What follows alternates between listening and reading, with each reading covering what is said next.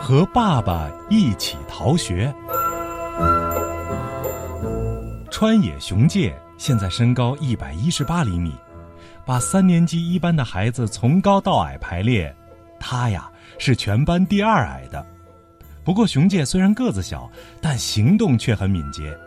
他从来没把个子小这件事儿放在心上，还非常喜欢翻上翻下，参加体操啊、摔跤啊这些室内运动呢。在雄介班上，个子最小的是小山康之，他呀比雄介还要矮两厘米，只有一百一十六厘米。雄介和康之就这么一直差着两厘米，从一年级到三年级都是同班同学。排队的时候是按照个子高矮来的，所以熊介总是站在康之后面，听着向前看齐，把两只手伸到前边。可是呢，康之五月底的时候转学了，说是他家买了新房子，所以就搬到邻近的城市了。康之转学后的第一次早操，熊介站到了排头。以前呀，熊介前边总是站着康之，倒也不觉得怎么着。可这康之一走啊，熊介突然觉得眼前空的厉害，熊介都不知道该往哪儿看了，特别慌张。这时，站在主席台上的中村老师喊起口号来：“立正，向前看齐。”熊介自然而然的两手前伸。因为以前一直都是这个样子，一听到向前看齐，就把两只手伸到前边呀。熊介都习惯了，可是呢，别人又不习惯。这不，站在三年一班队列前头的敏夫老师边扶着腰边笑着说：“嘿嘿，哎，你你这是干嘛呢？”熊介这才突然意识到自己的失误。稍稍的愣了一下神儿，赶紧把手放了下来，站好了。早操结束后，大家回到教室，敏夫老师把这个事儿取笑了一番。熊介，你看你明明都站到排头了，怎么听到向前看齐还往前伸手啊？是不是习惯成自然，完全变成身体本能了？话说，康之可怎么办呀？要是去到新的学校还站在排头，那还好说；这要是站在第二位，估计也得习惯一阵子吧。敏夫老师说着笑了起来，班里也不知道是谁说了一句“向前看齐”，于是啊，全班哄堂大笑。熊介也挠着头笑着说着“，向前看齐”，跟小伙伴们一起向前伸手。回到家。熊介又和爸妈说起这个事儿，发生了这样的事情啊？怎么会这样呢？爸爸妈妈听着也乐了。这本来该是个到此为止的事儿，可消息不知道是怎么传的，才过了一两天，就有隔壁班的同学，差不多两三个人的样子，趴在熊介他们班门口，偷偷的开始笑话熊介了。他们嘴里说着。向前看齐，然后啊，两只手向前伸，一直嘲笑熊介。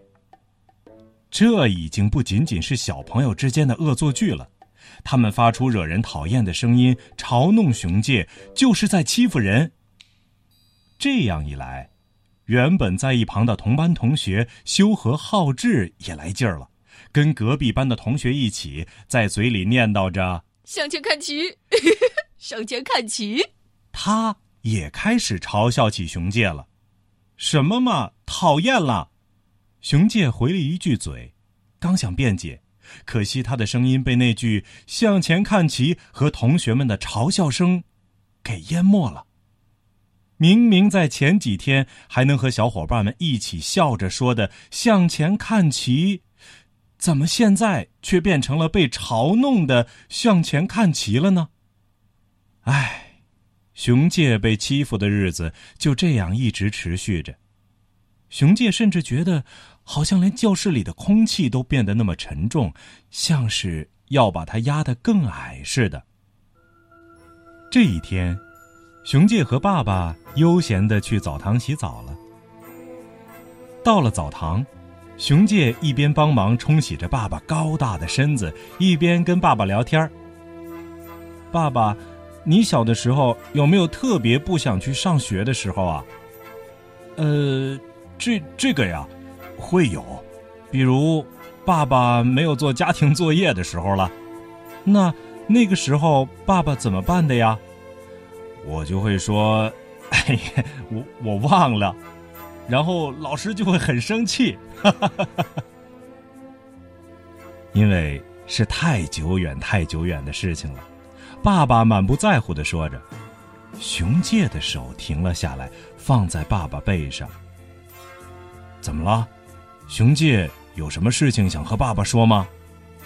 爸爸背对着熊介问道。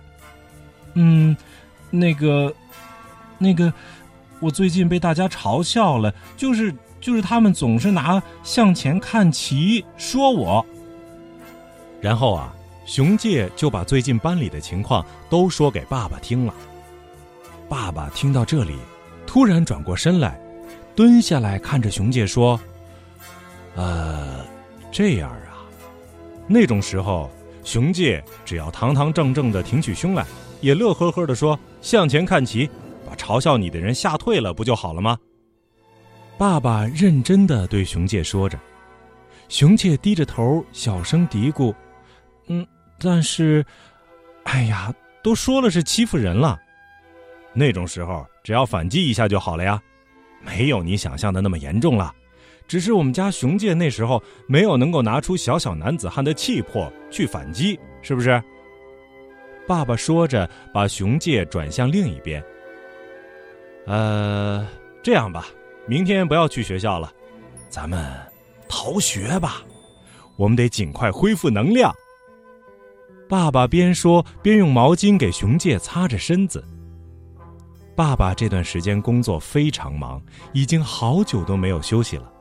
这两天工作终于告一段落了，明天是周五，爸爸可以休假了。呃，找回正能量，那是去哪儿啊？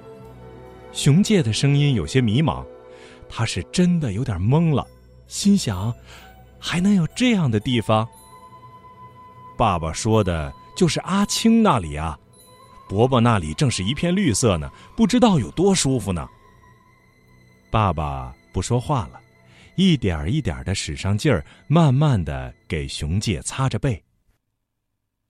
爸爸说的这个阿青，就是青山伯伯了。青山伯伯和爸爸是从高中一直到现在的好朋友，说是亲如兄弟呀，一点都不过分。青山伯伯在一座能看到山的城市里做针灸师傅。现在呀，腰腿不好的阿公阿婆越来越多，所以青山伯伯的工作也就越来越忙了。青山伯伯家也有一个男孩子，叫郑红。郑红比熊介小一岁，他虽然比熊介高五厘米，却是一个很可爱的小弟。那妈妈会同意我逃学吗？熊介还真有点担心妈妈会不答应呢。哈，没关系，妈妈那边爸爸去说。但是啊，既然是逃学，就要对老师和同学保密哦。你不可以告诉人家你没去上课，而是去哪里了？对，就这样，我们不去学校了，我们去体验更快乐的一天，怎么样？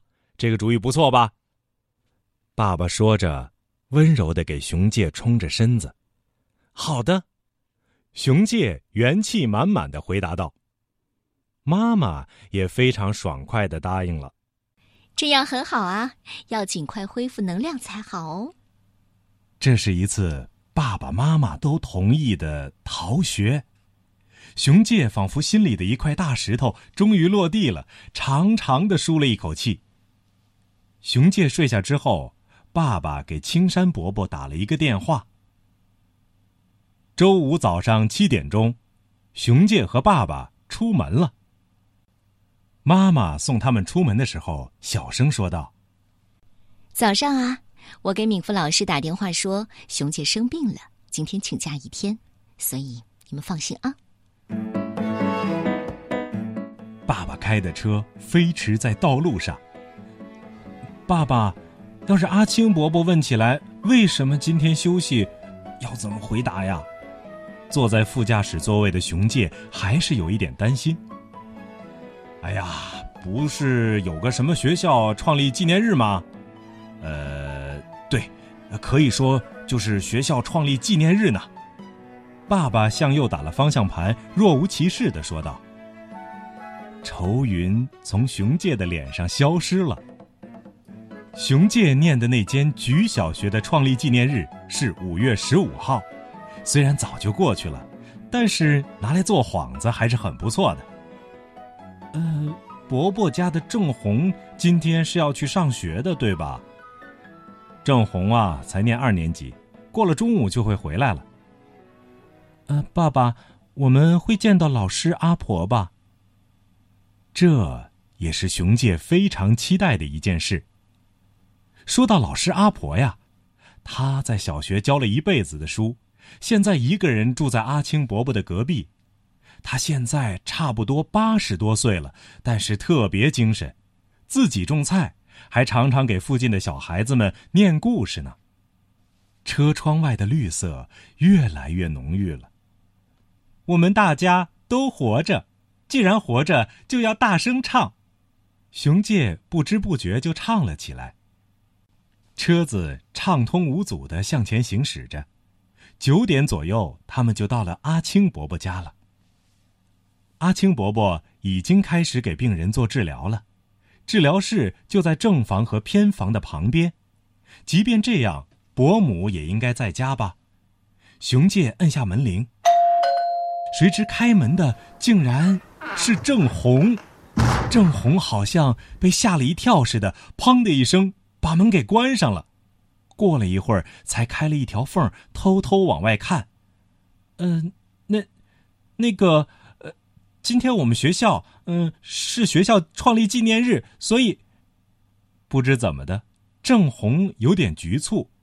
哈，今天也是我们学校的创立纪念日呢。熊介细声细气的说道。啊，这样啊，原来是同一天呀，呃，挺好，挺好。阿青伯伯从里屋出来，中气十足的说着，推了一把这对小兄弟。郑红这才松了一口气。哎呀，你们来了呀，快请进来。连学校创立日都是同一天，看来今天真是个好日子。阿青伯母一边热情的寒暄着，一边端来了茶水。熊介他们捧起茶杯，刚要坐下来休息，就从窗户里看到正在菜地里忙活着的老师阿婆了。于是午饭之前，郑红、熊介还有熊介爸爸都在给老师阿婆帮忙。老师阿婆欢喜的不得了。郑红和熊介负责拔草。熊介爸爸就挥舞着锄头给那些蔬菜填填土什么的。经过大伙儿的努力啊，菜地变得超级整洁，地瓜、玉米的叶子绿油油的，真是让人欢喜。大汗淋漓之后啊，再吃午饭，大家都觉得这餐饭分外可口。吃过午饭，跑去院子里玩耍的郑红站在锥树下招呼熊介也过来。两个小男生合计着爬上了锥树，并排坐在结实的树干上。嗯，那个，那个，其实我是逃学来的。郑红把头偏向熊介，小声说道：“哈。”熊介顿了一下，像是终于下定决心似的。其实，我也是。两个人的脑袋靠在了一起，顶了个牛。然后，熊介和郑红都大声笑了起来。但是，你是因为什么呀？熊介先回到了话题。他们很过分呢。郑红垂下了眼帘，小声说道：“我们学校有一个班级农家乐，二年级的学生呢负责种卷心菜，那那卷心菜里边有菜青虫了，所以啊，每天都要和菜青虫打交道。”我明明是叫郑红嘛，可是有一天也不知道是谁来着，冲我喊：“那个阿青啊，你把菜青虫夹起来扔了呗。后来呀，大家开始唱起来：“菜青虫、毛毛虫，快快夹起来扔掉它。”哎呦，第二天也是这样，第三天还是那样。后来，哎，一样。熊介点点头。我妈妈说，那种时候你就说菜青虫、毛毛虫什么的，不久就会变成蝴蝶的。然后张开双手，开心的跳舞就可以了呀。可是被好多人那么欺负，根本就做不到嘛。是啊，根本就做不到啊。熊介点点头，赞同的说：“于是啊，爸爸就说，这么的，今天我们逃学吧，找回能变成蝴蝶的力量。所以今天给我放假了。一样，我是被人嘲笑向前看齐来着。同样逃学的难兄难弟，互相敞开了心扉，心情瞬间舒畅了不少。绿色的风吹过。”翻动着追树的叶子。阿青伯伯家门前流过一条小河，山上的雪融化成雪水淌下来，小河的水面也渐渐长高了。午睡醒来的阿青伯伯对熊介和郑红说：“咱们下午去河滩吧，你们想不想玩水啊？”“好的，好主意啊！”阿青伯伯和熊介爸爸一唱一和的，好像小孩子是他们俩，而不是熊介和郑红。说走就走，阿青伯伯从仓库拿出来塑料布和细长的厚纸板，开始准备，然后递给熊介爸爸一把小铲子。啊，我们这是去洗露天温泉呢，得把毛巾也带着。郑红已经乐得欢天喜地了。只有熊介还是一头雾水。郑红扛着小铲子，风一样的奔向河滩。熊介抱着塑料布跟在郑红的后边，也向河滩走去。熊介爸爸扛着厚纸板跟在两个孩子的后边。一路无话。沿着河滩往下走，就是小河边了。爸爸们在这儿挖了一个差不多浴桶那么大的坑，在里面铺上塑料布，然后再在当中搭着那条细长的厚纸板，好把塑料布压实了。最后给塑料布上扎出一些小孔，这样坑里的水就能流过去了。果然，不一会儿就装满了水。这样，水的入口处被堵上了，于是。冷水浴缸就完工了。在冷水浴缸不远处有很多大小正好的石头，爸爸们在这些石头上堆上一些柴火，点上了火。嘿，这不就是大白天的小型篝火吗？河滩上散落着一些从上游漂流下来的树枝，孩子和爸爸们捡来了树枝，添旺了篝火。一阵风吹过，柴火烧了起来，火下面那些被烧着的石头像是羞红了脸似的。爸爸用小铲子把这些石头铲起来，放在冷水浴缸的厚纸板上，然后他把五六块烧热的石头扔进水中，这些石头一落入水中，就发出“嘶嘶”的声音，沉到了水底。来，把手伸到水里试一试。爸爸对两个小家伙说道。熊介和郑红一起把手探到水里。啊，水变热了耶！两个小家伙兴奋地一起喊了出来。爸爸笑着微微的点头。烧热的石头把冷水浴变成热水了。你们知道吗？古代的人啊。就是这样烧水洗热水澡的。嗯，那，那个，我们可不可以洗一下古代的热水澡啊？说着，熊介和郑红就已经麻利的脱掉了衣服，跳进了人工露天温泉里了。水温呀，稍微有一点点热。小河对面的小树林里，黄鹂鸟在欢快的唱着歌。菜青虫啊，毛毛虫啊，变蝴蝶喽！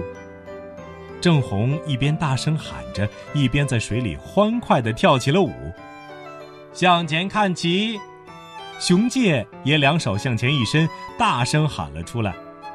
赤裸裸的两个小人儿啊，一会儿面朝这边，一会儿面朝那边，一遍遍又喊又跳的。把火熄掉的爸爸们也加入了他们。好的，就是要这样，你们真棒。熊介爸爸重重地拍了拍两个孩子的后背，重的都拍出了声响。小河流水哗啦啦，仿佛也在唱着歌。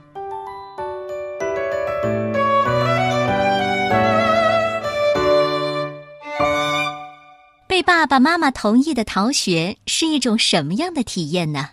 明天同一时间，欢迎继续收听，由长江少年儿童出版社出版、海豚文学馆推荐的《和爸爸一起逃学》。